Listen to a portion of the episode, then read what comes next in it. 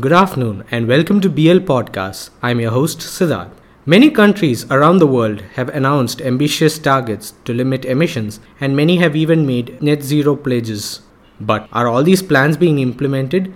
A new report by the UN says that this is far from reality. The UNEP, in its latest production gap report, says that most countries are planning to spend more on fossil fuels, and this would make it harder to limit global warming by 1.5 degrees Celsius or even 2 degrees Celsius. It says it says that governments are in aggregate planning to produce 110% more fossil fuels in 2030 than would be consistent with limiting global warming by 1.5 degrees Celsius on a global level.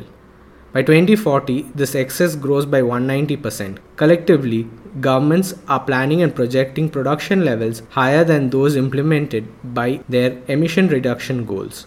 Governments are also increasing global oil and gas production over the next two decades, the report noted and added that there is a modest decrease in coal production. Compared to global production levels under the 2 degrees consistent pathways, government's production plans and projections would lead to 120% more coal, 14% more oil, and 15% more gas in 2030.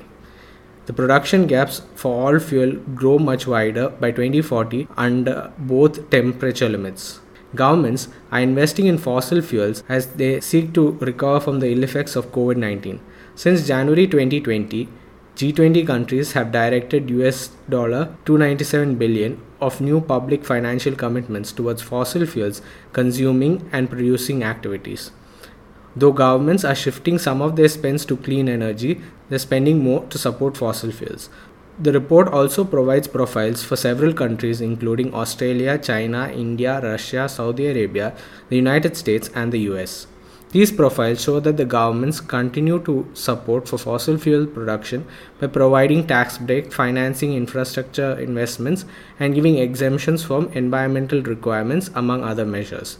Major oil and gas producing countries are planning on expanding production.